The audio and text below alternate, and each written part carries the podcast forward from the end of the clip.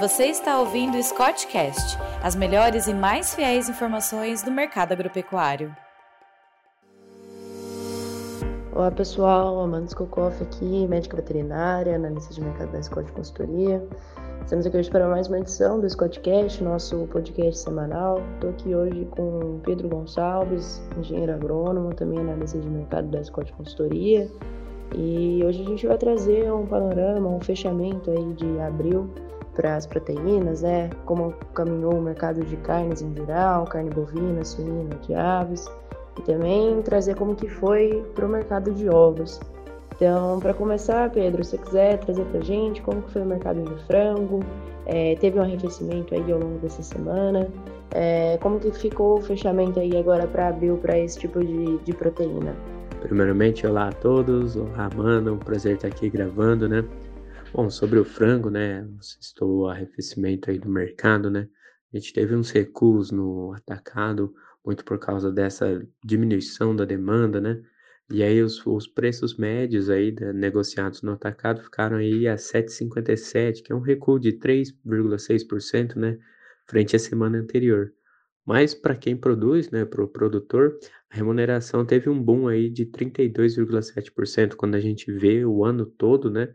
De preços, mas com um preço estável nos últimos 7, 30 dias aí a 6,50 por quilo. Já para o cenário de exportação, abril foi totalmente favorável, né? com até 319 mil toneladas de carne de ave já embarcadas, né, com faturamento de 609,27 milhões de dólares. Mas aí quando a gente pega de expectativa, né, a curto prazo, alguns novos recuos, né, no, no preço do atacado aí ainda não estão descartados, né, já que a gente está no período aí final do mês, né, diminuição da, do poder aquisitivo pessoal, né, mas também estamos perto da virada do mês, que vem a entrada dos salários, né, a entrada do dinheiro para o pessoal, que esses recursos podem ser até um pouco limitados com algumas altas moderadas, né, pegando até o primeiro feriado que a gente vai ter aí já do Dia das Mães, né, feriado não, né, data comemorativa, Dia das Mães, e isso eles esperam, né, tem uma expectativa de melhora da demanda nessa virada do mês.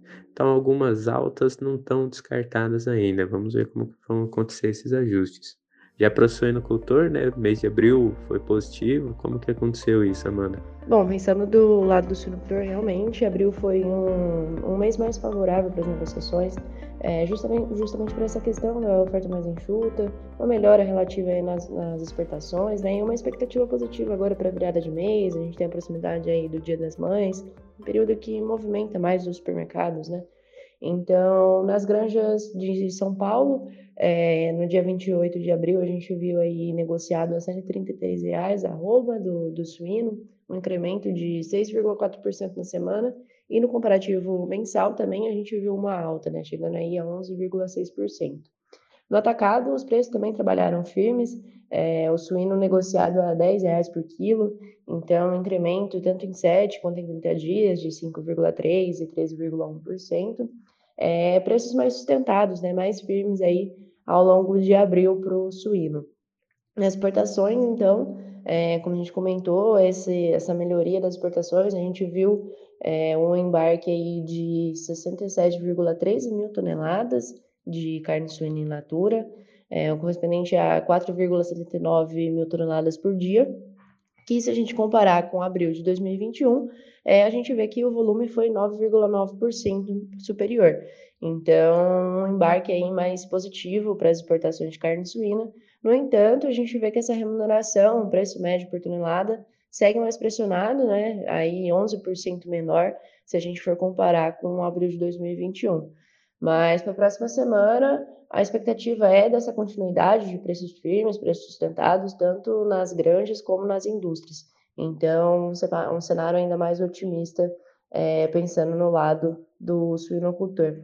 E, Pedro, o que, que você fala para gente? Mercado de ovos, agora aí no final de mês, costuma ser mais otimista, mas parece que tem caminhado aí num, numa rota diferente. Como que trabalhou esse mercado é, em abril? O que, que, você me fala agora para esse final de mês? Como que ficou para o mercado de ovos? Bom, para o mercado do ovo, né? O período aí da quaresma acabou impactando um pouco no consumo, né? Da proteína, né? O pessoal acaba não ingerindo carne, vai um pouco mais atrás do ovo.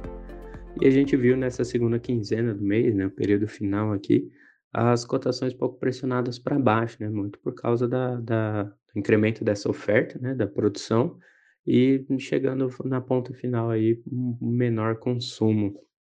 Mas as grandes paulistas, né, a caixa com 30, 30 dúzias, né, de ovos, ela está sendo comercializada R$ 128,50, uma queda de R$ reais, mais ou menos aí 11,7% de queda, né, nesses últimos sete dias.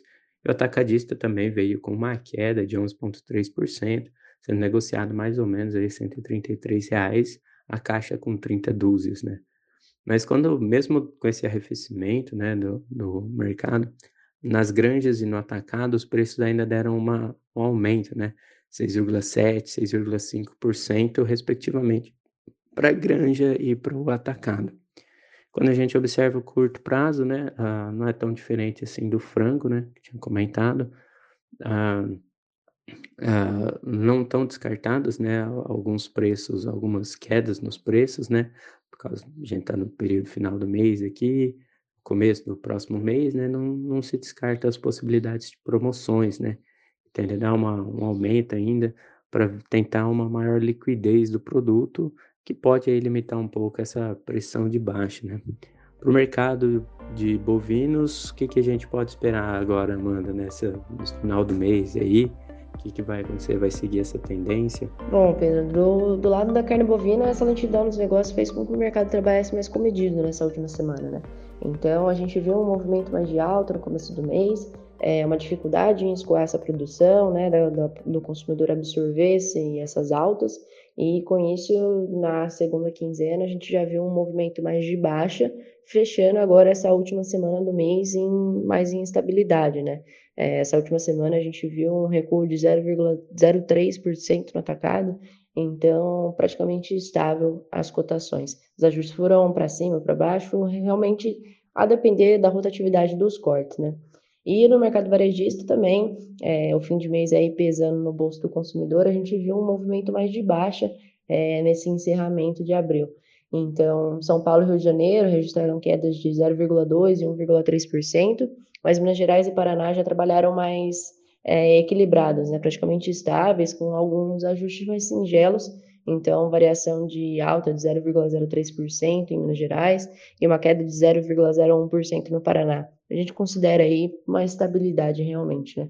Então, o mercado de carne bovina segue sem muitas novidades. A gente vê realmente essas negociações mais travadas, com um consumo bem compassado, bem comedido, e então as indústrias, os açougues, supermercados acabam direcionando aí a atenção agora para o Dia das Mães, né? Que a gente tem já no, no próximo final de semana, é, o primeiro final de semana aí de, de maio, e como essas comemorações tendem a movimentar um pouco mais, aquecer as vendas, é, vem essa expectativa de uma melhoria pontual aí no consumo e nos negócios, né? Conseguir escoar um pouco melhor a produção. Então, para os próximos dias aí, é, um movimento de alta não está descartado para a carne bovina, apesar desse, desse escoamento mais compassado, mas o pessoal tende a aproveitar esses períodos aí de, de melhoria de consumo, né? Bom, pessoal, acho que realmente por hoje é isso. Esse foi o panorama aí de abril para as proteínas em geral. É, muito obrigada a todos que estão aqui nos ouvindo e até a próxima. É, por hoje é só, né? Muito obrigado, Amanda, participação, obrigado a todo mundo. Lembrando também todos que no mês de maio, né, do dia 17 ao 20, acontece o nosso encontro de confinamento e recreadores aqui da Scott Consultoria em Ribeirão Preto, aí, com um dia de visita técnica no confinamento Monte Alegre, no dia 20, né, em Barretos.